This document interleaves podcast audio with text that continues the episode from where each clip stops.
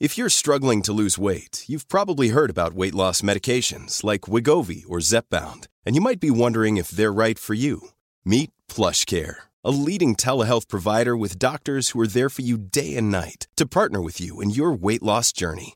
If you qualify, they can safely prescribe you medication from the comfort of your own home. To get started, visit plushcare.com slash weight loss. That's plushcare.com slash weight loss. plushcare.com slash weight loss. Planning for your next trip? Elevate your travel style with Quince. Quince has all the jet-setting essentials you'll want for your next getaway, like European linen, premium luggage options, buttery soft Italian leather bags, and so much more. And is all priced at 50 to 80% less than similar brands. Plus, Quince only works with factories that use safe and ethical manufacturing practices. Pack your bags with high-quality essentials you'll be wearing for vacations to come with Quince. Go to quince.com slash pack for free shipping and 365-day returns.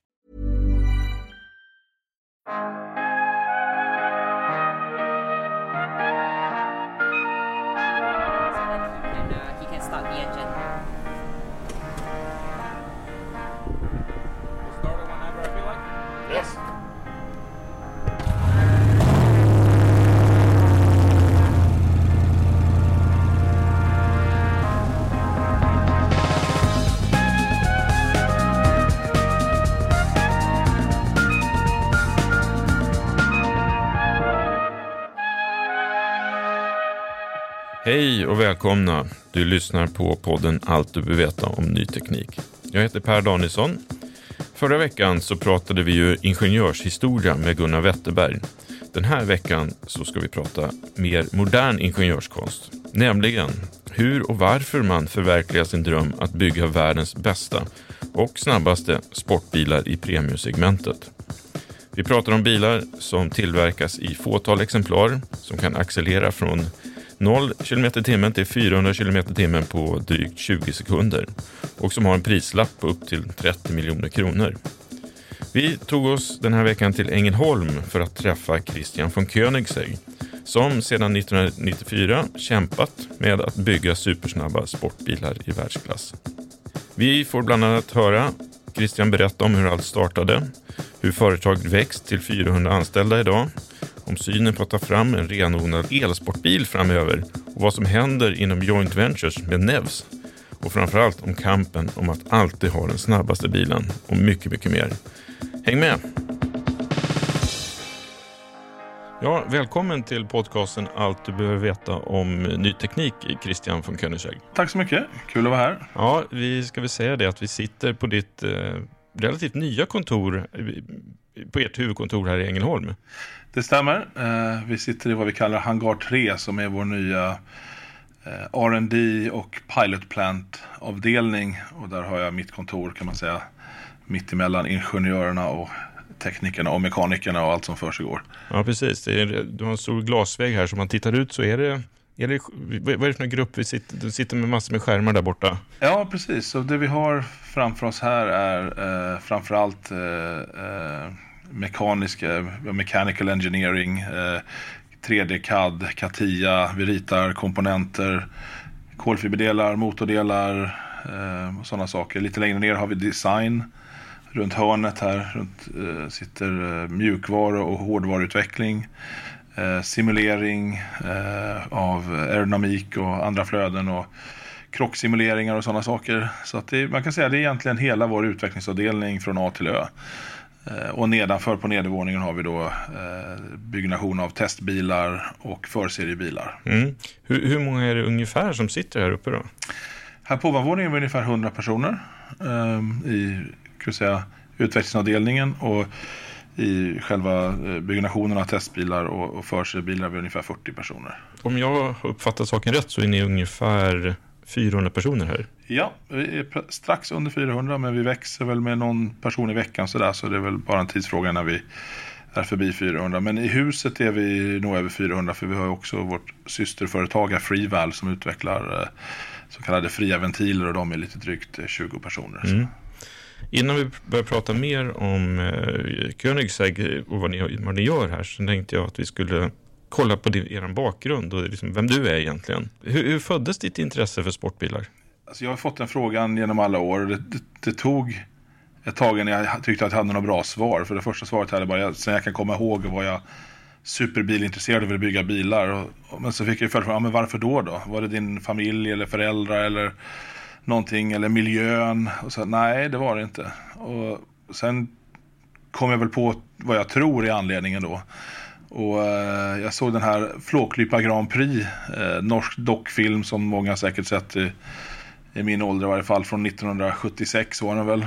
Ehm, eh, och det handlar om en cykelreparatör som bygger en superhäftig, helt vild eh, tävlingsbil och slår etablissemanget på fingrarna i någonting som ser ut som något 24 timmars Le Mans-lopp eller någonting sånt där. Och jag var väl en 6-7 år gammal kanske när jag såg den. Uh, och eh, jag, jag, tror att när man, när man är i den åldern så är man ju väldigt uh, påverkningsbar på, på många sätt och vis. Uh, jag hörde någon som sa att upp till 11-12 års ålder är man ganska formbar, därefter är man den man är. Och jag kommer ihåg att när jag såg den där filmen så fick jag väldigt många aha-upplevelser och tyckte det var det häftigaste jag hade sett. Och min far sa till mig att när vi gick ut ur bion så sa jag att det där är vad jag ska göra när jag ska bli stor. Jag ska bli som den där cykelreparatören. Mm. Och så började jag köpa biltidningar och sådana saker och så vidare. Så jag, jag jag tror att det är därför helt enkelt. Om man tittar lite på er hemsida så står det lite så här skrytigt då att du var traktens ohotade mästare på att trimma mopeder. eh, du, jag vet inte om det är något att skryta om. Men... men, och sen också att du, var liksom, du har varit rätt innovativ i, i ung ålder. Ett exempel som ni lyfter fram då att du uppfann ett datachip för lagring av musik istället för att lagra musiken på en CD-skiva vid den tiden då. Eh, stämmer Precis. det här? Ja, enda sen jag kan komma ihåg så är tyckte det var kul att hitta på saker och kanske, kanske säga, uppfinna saker om man säger så. Och, eh, jag var ju inte någon, eh, jag kunde i och för sig lite dataprogrammering och sådär och förstod, och hade byggt någon enkel PC, någon 386 eller något sånt där. Men, men ehm, eh, när jag tittade på en CD, det här, det här var ju någon gång, vad kan det ha varit, kanske 1990, 89, 90 någonting sånt där. Eh, tittar jag på en sån här bärbar CD-spelare. Skakar man på den så hackar den och det har massa mekaniska rörliga delar och så vidare.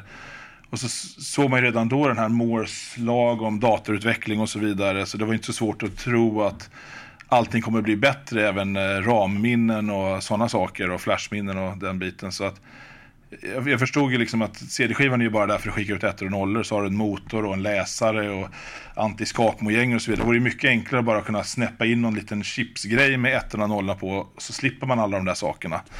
Uh, och jag pratade med någon sån här patentombud om det och de gjorde någon liten lättare sökning. Och, uh, det fanns väl inte egentligen någonting sånt då. Och uh, i någon form så kan man väl säga kanske att tanken är ju egentligen en MP3-spelare i slutändan. Men det jag tänkte var att man knäppte i ur små chip som hade då eh, ja, motsvarande en LP-skiva eller en CD-skiva på sig. Så det var ju inte riktigt så avancerat som det blev till, till slut, man ska säga. Men, men, eh, men att ta bort de mekaniska rörliga delarna från den digitala musiken var jag väl ganska tidig med att tycka var en bra idé. Då, man ska mm. säga. Sen skriver ni också om då att du ska vara egentligen den första som kom på idén till så kallade klickgolvet. Ja. Man lägger liksom golv utan hjälp av spik och så vidare. Precis, precis. Och det skulle jag säga är absolut helt sant. Till och med konstigt nog namnet. Uh, och det är en, jag ska inte säga att det är en lång historia, men jag träffade min nuvarande fru. Uh, i, jag gick på uh, internationella skolan i Bryssel. Det här var väl, kan det varit 91 kanske, någonting sånt där läste IBn, eh, träffade Haldora, min fru, och ja, blev kär och sådär. Och så kom, ja, pr pratade vi lite om så här, så berättade hon att hennes pappa eh, tillverkade trägolv. Och, och så var vi hemma och så han har gjort det här golvet. Liksom. Jaha, okej. Okay. Ja, och eh, hur, hur sätter man ihop det här? Frågar Ja, men det är, man har not och fjäder. Ja, okej, okay. och glider inte det isär då? Nej, men man kan spika ner det eller kan man limma ihop det? Okej, okay, men om man limmar ihop det då sprutar inte upp lim när man trycker ihop det? Jo, då får man torka av det. Ja, men blir inte det kladdigt? Jo, det blir. Men om man, om man vill byta någon planka då? Ja, då får man väl hacka ur det och lägga in. Ja, blir det snyggt då? Nej, inte så ofta. Nähä, det här verkar ju lite lite klumpig lösning tyckte jag. Så jag gick hem på mitt studentrum och tog eh, jag tror det var kard, lite tjockare, baksidan på något anteckningsblock eller något lite tjockare papper. Började klippa ut formen. Det måste finnas något sätt man kan liksom klicka eller låsa ihop det här istället för en massa spikar och lim och sådana saker. Och då kan man ju också lossa det och kanske till och med ta med sig golvet om man flyttar, om man har någon mindre rum eller om man vill eh, bara byta ut någon planka så är det inte så svårt att bara klickar man loss där. Så då ritade jag massa olika former och grejer tills jag kom fram till det som alla vet hur det ser ut idag. Att en liten krok som går in under en liten tunga man böjer ner. Och funderar på hur gör man på kortändan då? Och då kommer jag fram till att det behövs ju inte lika avancerat där. Det räcker bara att det går uppifrån och ner in i, en, in i ett spår för att långändan låser ju kortändan så då är det enkelt. Och då visade jag de här skisserna och klippdockorna för min svärfar. Då försökte jag imponera på honom. Det var väl, det var väl egentligen det jag försökte. Jag försökte imponera på min, ja, ja, okay. min blivande svärfar. Och så tittade han på mig. Jaha, vad vet du om trägolv? Jag vet väl ingenting, men jag tyckte det här verkar lite fiffigare kanske än så som man verkar göra idag. Ja, okej. Okay. Ja, men eh, har du använt någon dator till att ta fram det här? Nej, det har jag inte. Utan jag har papper och penna och klippt och klistrat lite. Så du säger att man hade kunnat uppfinna det här för hundra år sedan kanske? Ja, det hade man kanske kunnat göra, men det verkar ju ändå bättre tyckte jag. Då. Och, ja, men jag på mitt företag och andra golfföretag, vi har ju massa folk som ska utveckla nya saker hela tiden och de har inte kommit på det här. Nej, det må väl vara, men eh, jag blev lite, nästan lite irriterad liksom och sa, ja men nu, du kan ju själv prova den här pappersgrejen, det funkar. Varför ska man inte kunna göra det på trägolvet då? Och då sa han att eh, jo men det kanske är svårt att fräsa det här och det kanske spricker där det är lite tungt. Ja det kanske det gör så, det vet jag. Jag vet inte om det är svårt att fräsa. Och det är mycket mer att det spricker men då kan man säkert förfina det tyckte jag. Så han var inte särskilt intresserad. Tyckte väl jag var någon pojkspoling som inte skulle lägga mig i. Och då gick jag till, eh, lite irriterad, så igen gjorde en sån eh, lättare patentundersökning. Det fanns ingenting åkte runt lite till andra svenska golvtillverkare. Det här var i Belgien jag bodde, men jag var hemma ibland. Och så åkte jag runt till två, tre svenska golvtillverkare, bland annat Golvabia. Och visade upp det här och de sa, ah, ja vi vet inte. Och de tittade på det och det hände ingenting. Och sen släppte jag det där. Och det här var typ 1990 eller 91 eller så. Och sen började jag med bilen 92 och så tänkte jag inte mer på det här. Och eh, sen 95 så skulle jag gå in i en, i en, eh, i en, in i en uh, hardware store i Olofström som det var då. Och så stod det ett, en, ett stånd mitt på golvet. Eh, om det var, jag kommer inte ihåg vad det var för något märke, men eh, så stod det det nya klickgolvet med exakt som bild jag ritade. och allting. Och samma namn som jag kallade det för till och med. Eh, och då ringde jag upp min svärfar och sa, har du sett det här eller? Ja, jo, jag vet. Jag såg det för nästan ett år sedan, men jag vill inte säga det till dig. För att... Okej, det var, det var inte han som hade snott idén? Nej, precis. Och så, och vad, vad, tror du? Ja, jo, jag måste väl också börja ta licens nu. På såna... Ja, men det är ju min idé, så varför skulle jag betala licens till någon annan? Och då, då ringde jag upp den patentfirma som jag hade varit i kontakt med. Och då kollade de upp då att hade jag klagat ett halvår tidigare så hade den, det är någon sån här preskri, preskriptionstid eller någonting. Jag tror de hade tagit patent 94 eller någonting sånt där. Och, eh, och det är en preskriptionstid då på en två år med ett patent och det syns. Och jag hade ju bara missat det. Så eh, det de sa var du kan, du kan alltid titulera dig uppfinnare för att du har ju massa vittnen du har visade för företag. Men tyvärr har du inte klagat i tid nog då så att eh, det är inte någonting vi kan göra på. Så jag vet inte om det, hur väl det stämmer idag eller inte när man vet lite mer. Men, men, eh, och det, det visade sig att ett, ett, ett svenskt-norskt företag och ett belgiskt företag hade tagit samma patent samtidigt. Jag var i Belgien och jag var i Sverige. Eh, och, eh, och de slogs om de här rättigheterna under 5-6 år tills de förlikade sig att ja, men vi bara delar på det. För jag antar att bägge hade lite svårt att egentligen beskriva hur de hade uppfunnit det här och vem som hade gjort det. I min misstanke då. Eh, men eh, så de delade på det och det belgiska företaget såldes till eh, och det var ett väldigt litet företag innan de hade det här patentet. Eh, det såldes till amerikanskt företag som heter Formica i början på 2000-talet för någon miljard eller något sånt där. Så att, eh, ja, så var det med det. Det var en lång historia kanske. Du bygger ju otroligt snabba och dyra bilar här. Eh, har du alltid haft någon så här inneboende need for speed? Lite grann kanske. Eh, kanske började då med trimmade mopeder, sen har jag haft lite roliga små snabba båtar som jag jobb, ja, utvecklade och förfinade som tonåring. Eh, och sen har jag alltid gillat sportbilar. Eh, men eh, ja, jo, det finns ju väl ett fartintresse. Men det är väl mer sådär prestanda och känsla mer än direkt absolut. Fart är ju relativt. Mm. Eh, åker man på ett flygfält utan några träd så känns ju det i 300 långsammare än 70 på en smal landsväg i en eh, trädallé liksom. Så att eh, fart i sig är ju inget eh, konkret på det sättet, utan det är bara i relation till omgivningen. Men, men när du grundade Koenigsegg då 1994, då var väl hela syftet att bygga världens snabbaste, bästa och häftigaste sportbil? Både ja och nej. Inte snabbaste, för det trodde jag inte. Att, alltså det var, fanns ju inte på kartan riktigt. Utan det var att, att jag trodde jag kunde bygga en bil som stack ut och som var intressant och spännande på ett sätt som var lite annorlunda än det som fanns där ute. Men sen när vi åkte till Volvos vindtunnel och såg att vi hade under, på första prototypen under 0,30 i eh, CD-värde eh, och vi började räkna på effekt och så vidare. Så oj, oj, oj, det här går ju, kommer ju kunna gå riktigt, riktigt fort. Och då föddes väl idén lite grann att ja, men kanske det är någonting att sikta på då, att göra världens snabbaste sportbil också. Så att vi får uppmärksamhet och syns så vi kan hitta kunder. Mm. Så det, jag skulle säga det är mer än, eh, hela den här toppfartsgrejen är ju mer än uh, visa vad vi kan ur teknologi och kontrollperspektiv mer än att vi tycker alla kunderna borde köra 500 km i timmen. Du har ju tidigare sagt att den som är snabbast i 400 km i timmen, den vinner. Precis, det är väl lite vår nya mantra ska jag säga. Att, eh, 400 är ju fortare än vad någon behöver köra. Eh, och borde köra kanske. Och eh, om man då optimerar bilen upp till den farten så kan du ha kortare utväxling. Eh, du kan ha annan aerodynamik och större luftintag för bättre kylning och sådana här saker som gör bilen bättre, till en bättre sportbil i lägre fart. Eh, så, så väljer du att det är fort nog så kan du optimera bilen i det spannet istället för ett större spann och då blir den andra, de andra delarna bättre skulle jag säga. Eh, Eh, och ja, och med regeran då som jag börjar säga det här så har vi bara en växel och vi varvar ut vid 412 eller någonting sånt.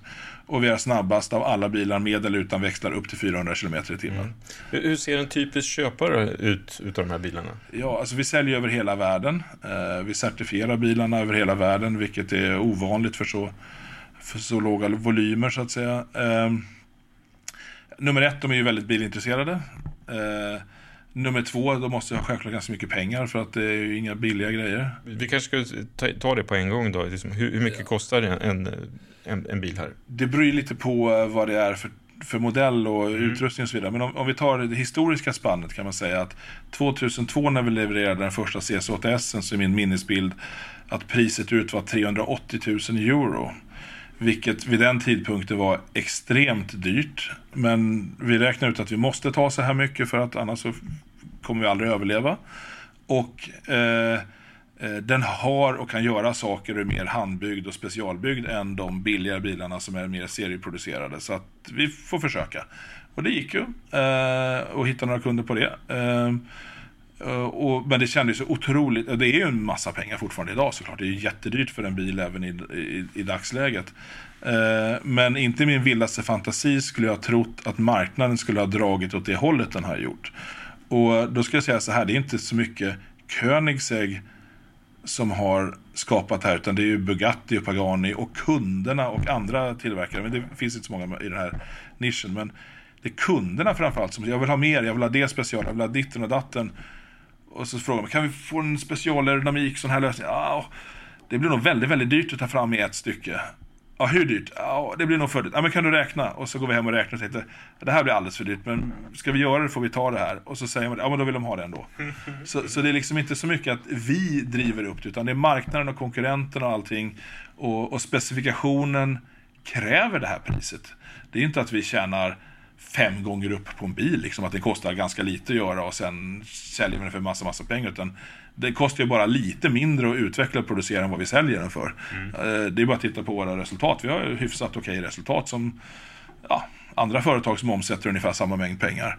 Så att det är vad det kostar helt enkelt. Men för att säga vad det är då, det är ju ja, uppåt 30 miljoner kronor idag. Det är ju dyra bilar. det enkelt. får man ju säga. Men, men, eh, innan vi träffades här idag så fick jag en jättefin genomgång av er produktion eh, och fick liksom se liksom i närbild så att säga hur det går till. Och eh, det är ju slående då hur mycket handarbete som det ja. krävs för att bygga en av era bilar. Det. Och hur mycket polering och det är ja. Jag bara så, om man säger så, sånt man inte tänker på, polering. Så om vi tar till exempel aluminiumdelar i inredningen. Så först så ja, ritar vi dem såklart. Och sen fräser vi ut dem i någon CNC-maskin. Och då kommer det ju alltid med lite sådana här, hur fint man än fräser får man ju alltid några liksom, små rillor och sådär.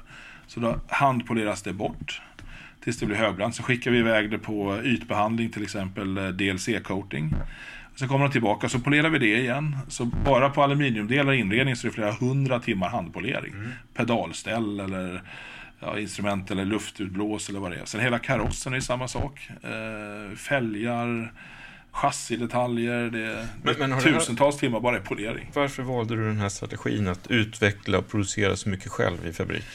Från början var det ju för att eh, de stora etablerade underleverantörerna i bilindustrin mer eller mindre fnös åt oss när vi ringde upp och ville ha hjälp.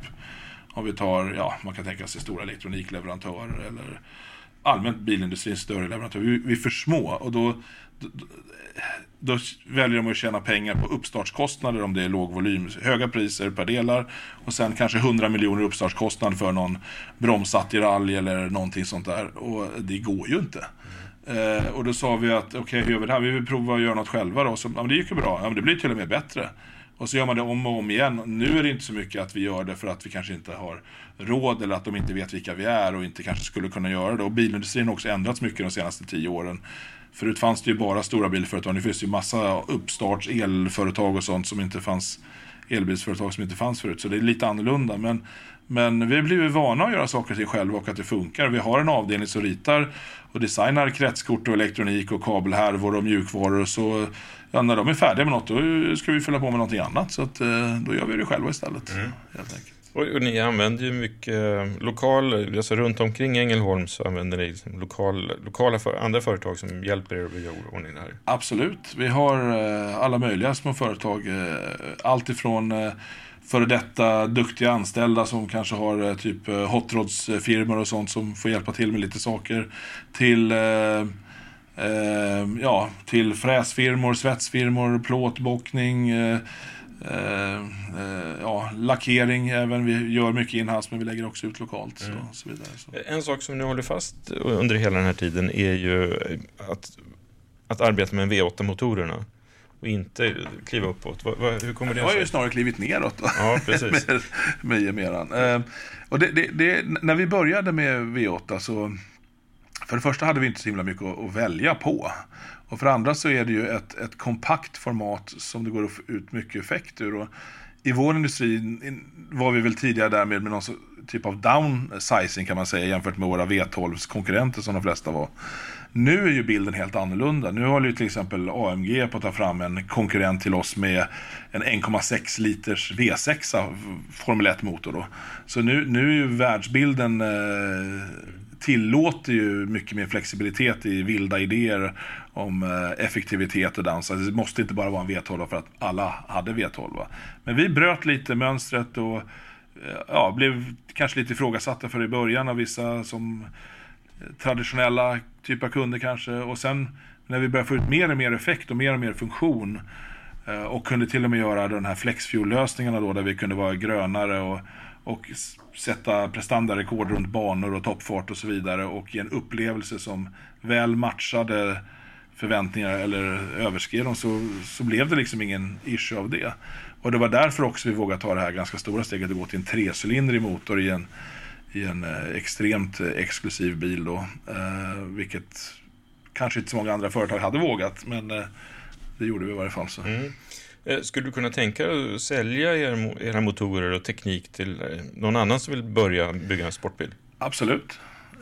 och vi har haft lite sådana diskussioner med vissa företag. Och det finns ju inte så himla många etablerade om man säger så. Sen kan det ju komma nya uppstarts och så vidare som som kan vara intresserade. Men, men eh, vi är öppna för eh, egentligen all teknologiförsäljning. Eh, och vi har lite affärer på gång mm. att jobba med sådär. Så att, ja, men det är väl svaret är väl bara ja på det.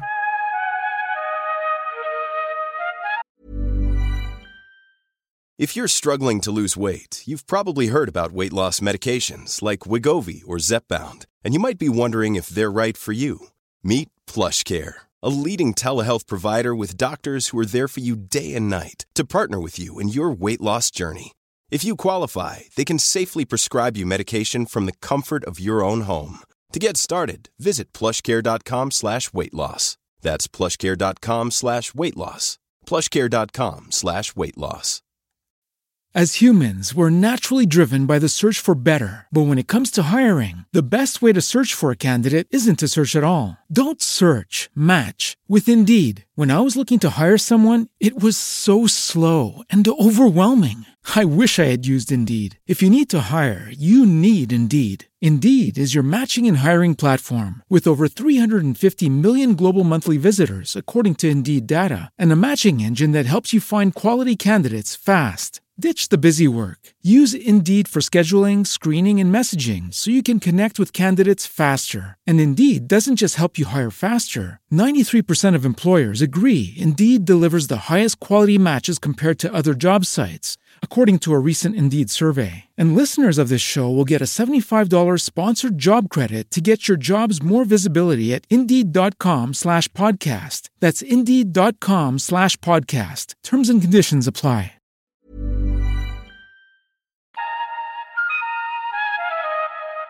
Jag tänkte att vi skulle gå igenom de bilmodellerna som du har lanserat, eller ni har lanserat då, de senaste det blir tio åren. Där vi börjar med Ageran som kom 2010. Ja. V- vad säger du om den? Eh, det är ju en otroligt härlig och häftig Koenigsegg-bil. Som eh, eh, namnet kom ifrån att eh, vi introducerade CCXen 2006.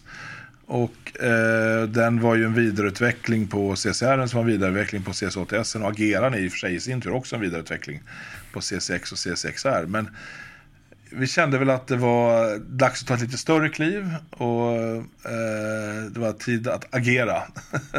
och därifrån kom namnet. Och eh, den här Agera-modellen la ju grunden till både One-to-One och sen Agera RS som båda har ju verkligen varit milstolpar för prestanda och eh, eh, ja, tekniska lösningar och så vidare. Inte bara för oss men också inom industrin. Vi höjde verkligen ribban på vad man kunde göra med dem.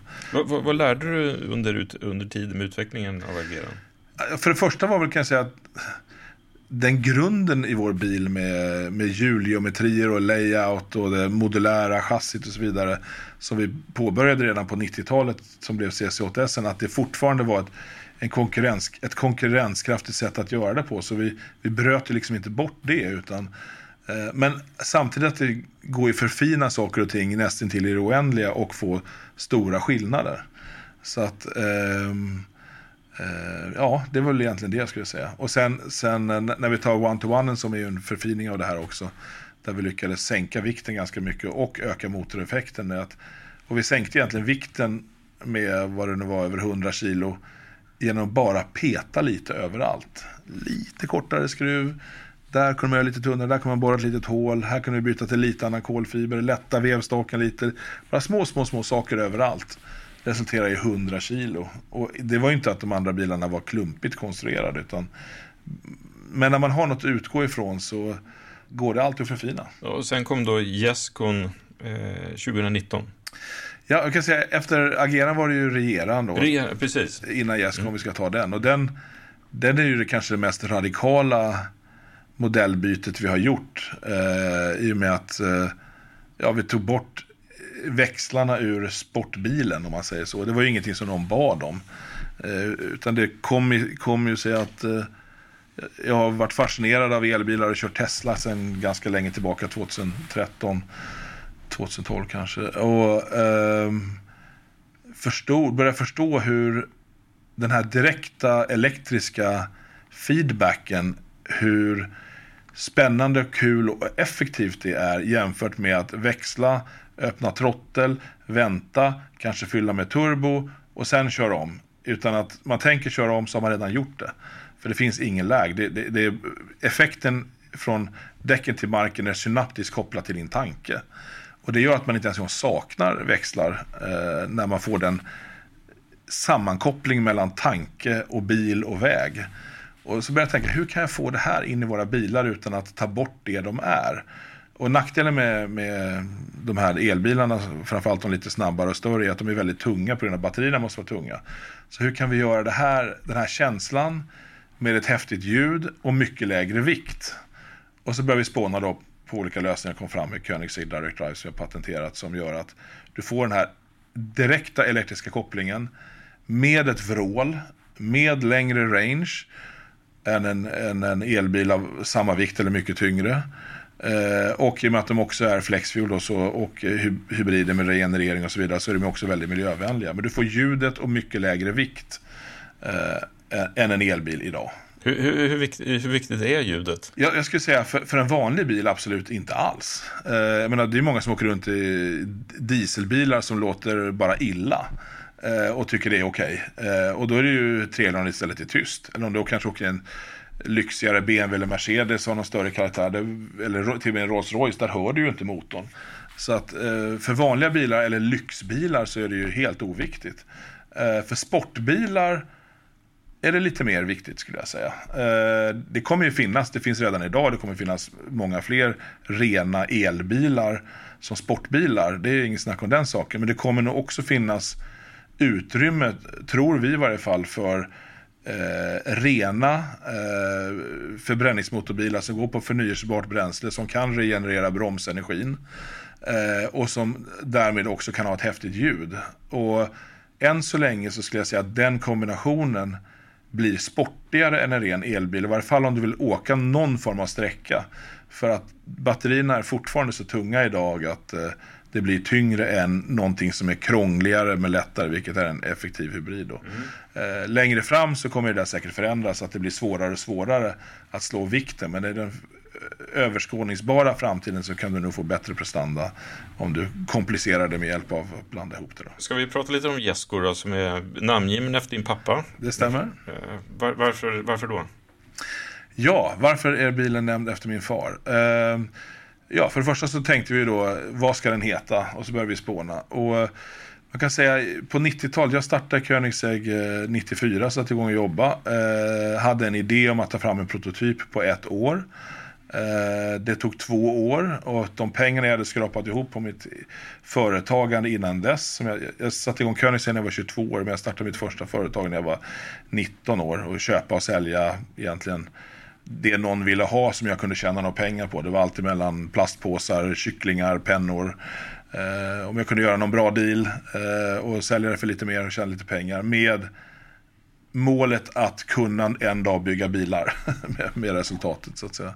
Och eh, tre år senare satte jag igång med, med eh, bilprojektet.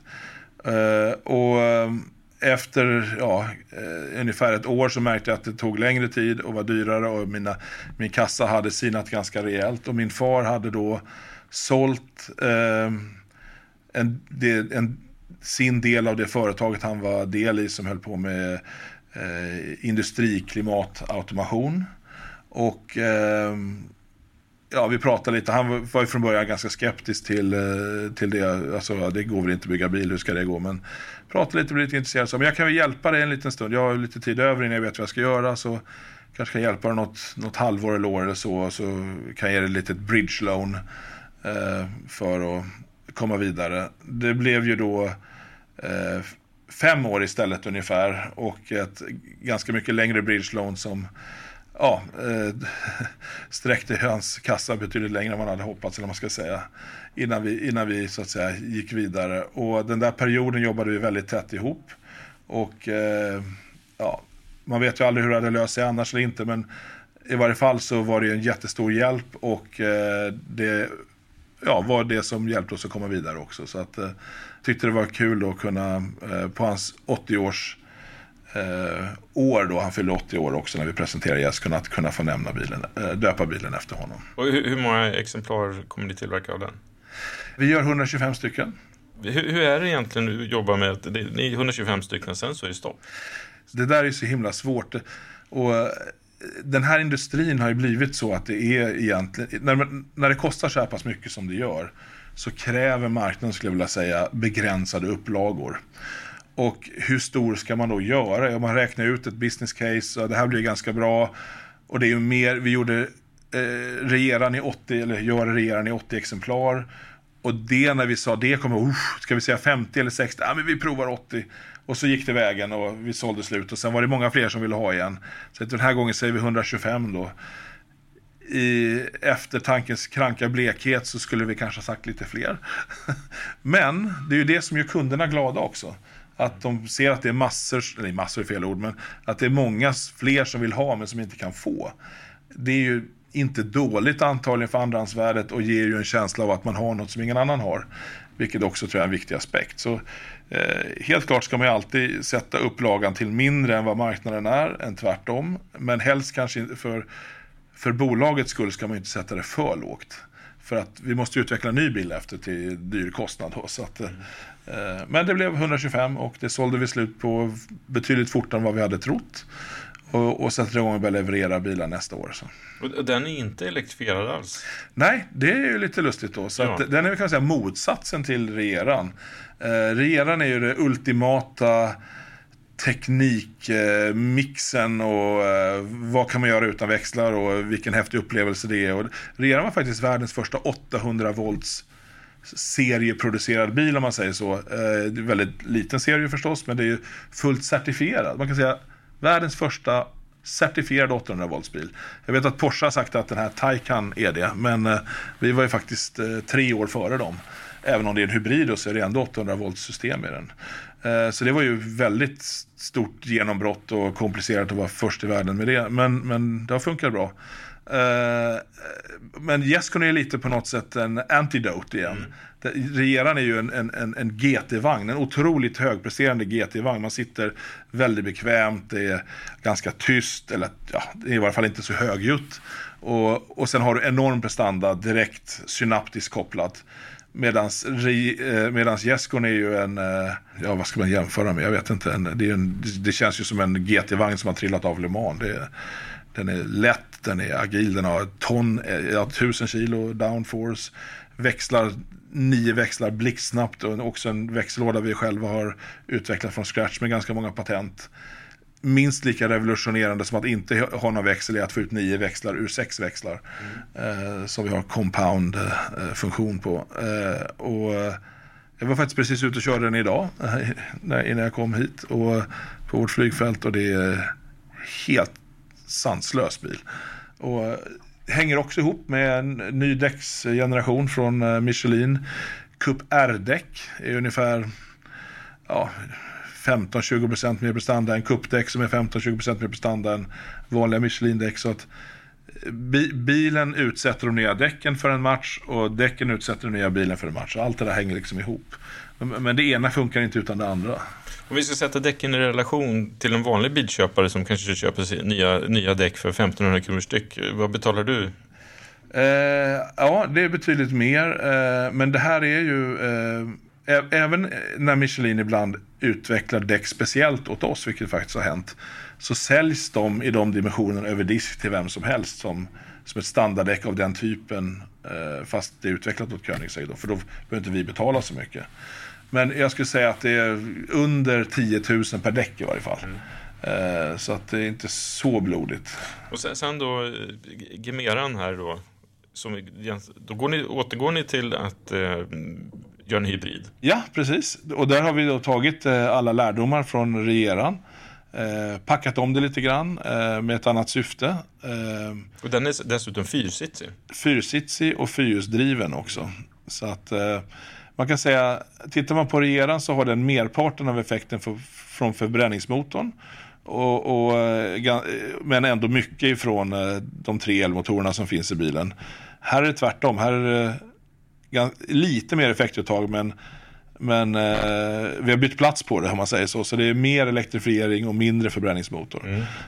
Um, och sen är den fyrsitsig och fyrhjulsdriven. Det är bra att du säger det. För att om man tittar då på svensk fordonsutveckling så, så, eller inom elektrisk mobilitet så har vi ju en del in, intressanta företag som har poppat upp senaste tiden som Cake inom motorcyklar. Vi har Candela Speedboats och X-Shore. Eh, men även Polestar kanske vi skulle kunna räkna dit. Absolut. Eh, vad hamnar ni, vad, skulle, vill ni vara i den här genren? Menar du elbilsgenren eller? Ja, precis. Elbils. Man kan ju säga så här, tar vi bort förbränningsmotorn och gemeran, eh, då har vi fortfarande 1200 hästkrafter och fyrhjulsdrift ändå. Eh, och eh, den platsen som avgassystem och bensintank och eh, motor tar kan man ju fylla upp med ytterligare 60-70 kilowattimmar batteri och så kan man ändra celltypen på resten så har du säkert 130 kilowattimmar eh, bil med 1200 hästkrafter eh, som då väger 300 kilo mer. Eh, så jag skulle säga egentligen är det ju, om, om, egentligen är det ju samma sak fast lättare batteri och förbränningsmotor som kompenserar. Uh, och då kan man ju diskutera och tycka, ja men det är ju bättre med ren eldrift. Ja, kanske. Uh, det, det, krävs ju en hel del eh, råmaterial för att ta fram batterierna. Du släpar runt på massa onödig vikt. Och kör du till exempel på vulkanol.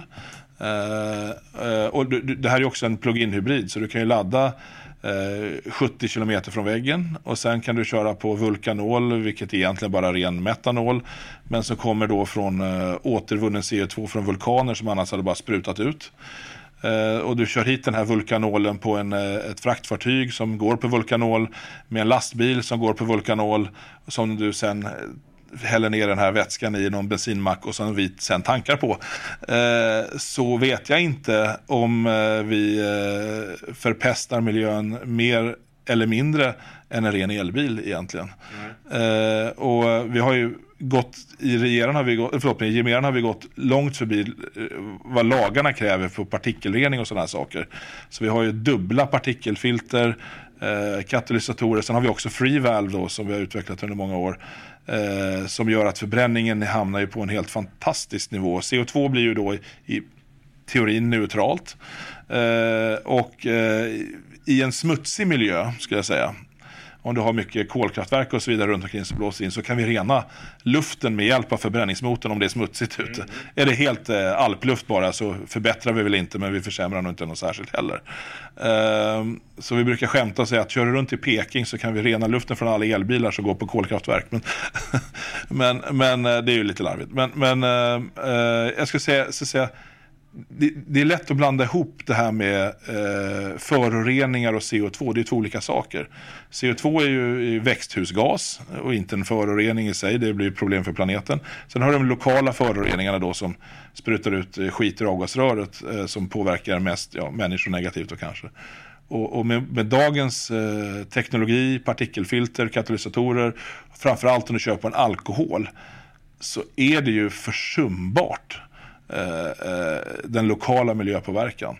Eh, och då kan du mer titta på, på helhetsbilden av ja, credit to grave, råmaterial och sådana saker. Och framförallt i lågvolymsproducerade sportbilar har det ju ännu mindre betydelse såklart om det är någon skillnad eller inte. Hur mycket diskuteras den här typen av frågor internt här? Mycket.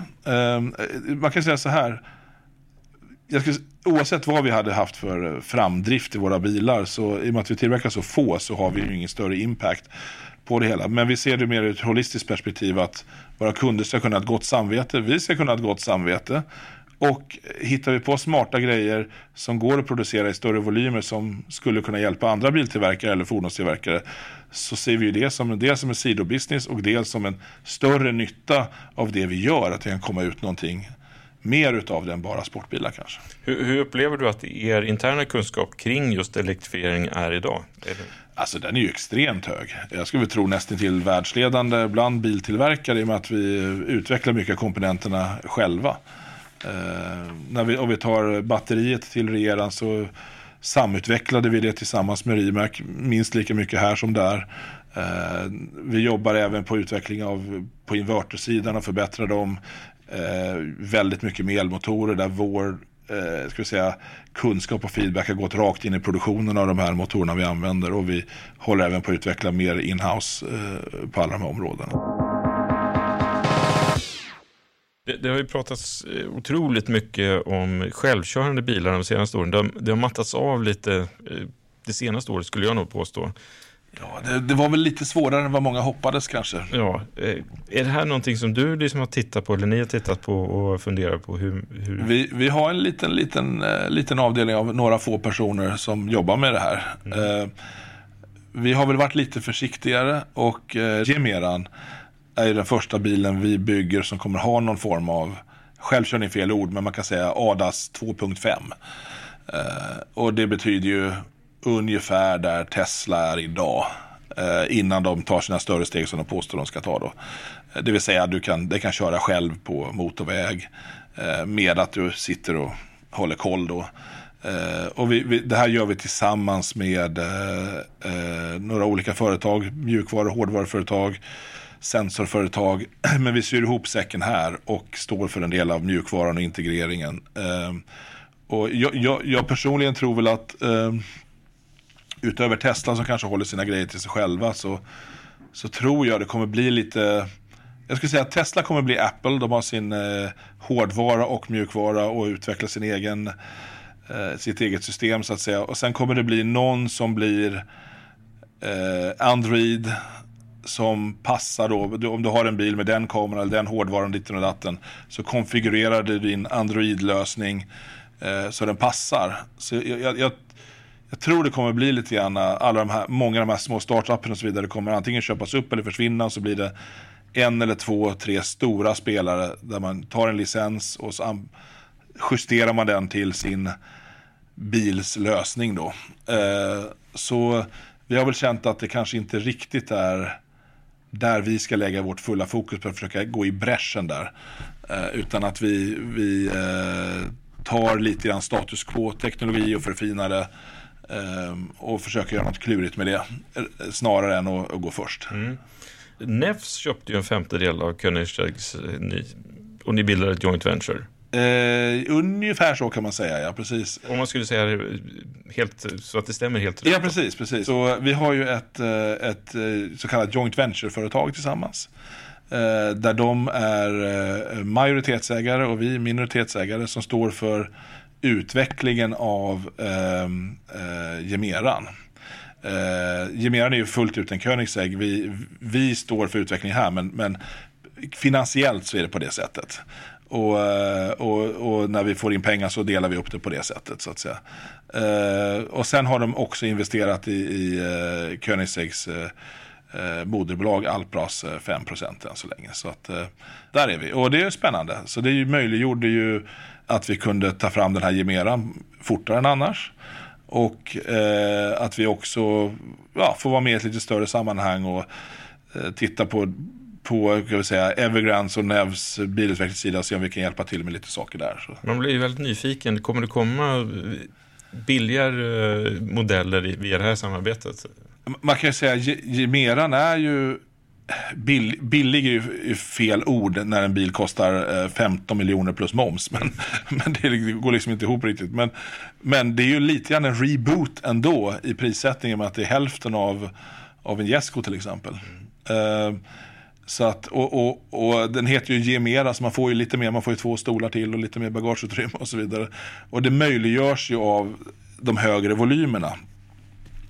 Uh, och de högre volymerna är ju då först, ja, Gemeran är ju en serie på 300 bilar. Eh, så det är det högsta vi någonsin har gjort. Eh, och därmed kan vi få lite mer synergieffekter och vi streamlinar och tar in lite kompetens på volym, ja, för, från individer och företag som är vana vid lite större volymer, även om det är små. Men, men, eh, för att få en bil då, från att man lägger beställningen till att man kan komma och hämta den eller få den hemflugen eller hemkörd kanske till och med. Det beror på lite grann, ja. ja. Precis. Så hörde jag att det var mellan 8 till 10 månaders leveranstid. Uh, det är väl det mest optimistiska scenariot skulle jag säga. Uh, på, på Gemeran är det ju mer. Vi börjar ju produktionen någon gång förhoppningsvis mitten 2022. Och, och vi räknar väl med ja, 2022, det blir bara max ett halvår. Det blir kanske en, ja, i bästa fall 30-40 bilar ut då kanske. Och sen förhoppningsvis uppåt en 100 per år. Så det, det blir liksom två och ett halvt, tre års eh, produktionstid för att få ut de där bilarna. Eh, början någon gång mitten 2022. Så att det är ju betydligt längre än tio månader. Jag tänkte kolla med dig, om vi träffas här om fem år igen, vad, vad kommer du berätta för mig då? Oj, fem år. Hmm. Jag ska, jag ska säga så här, folk frågar ibland så här, hur stora vill ni bli och hur fort ska ni växa och så vidare. Jag brukar svara så här att eh, eh, det naturliga stadiet för ett företag är antingen att växa eller att krympa.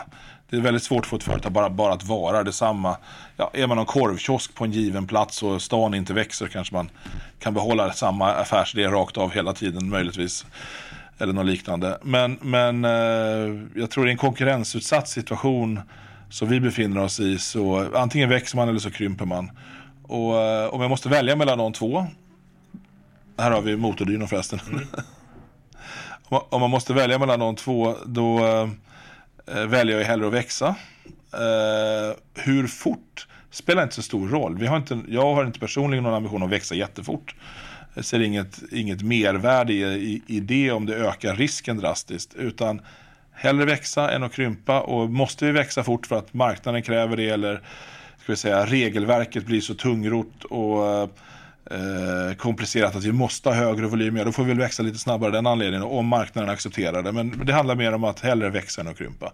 Och därav hoppas jag ju att vi är ett lite större företag om fem år än vad vi är idag.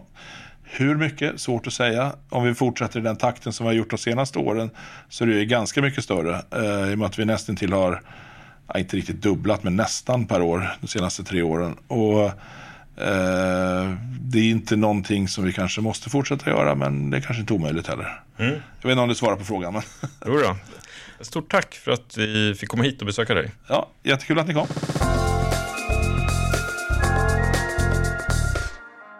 Vi närmar oss slutet på det här avsnittet. Om du vill fördjupa dig eller läsa mer om Koenigsegg så finns det massor med artiklar på nyteknik.se. Alla våra avsnitt i den här poddserien finns på Acast, iTunes, och Spotify och givetvis då också på nyteknik.se. Klicka gärna på prenumerera så missar du aldrig något avsnitt. Har du åsikter om innehållet så kan du som vanligt mejla till redaktionen at nyteknik.se. Du kan även tipsa om ämnen och personer som du tycker att vi ska prata med. Tack för idag. Vi syns nästa vecka. Hej hej!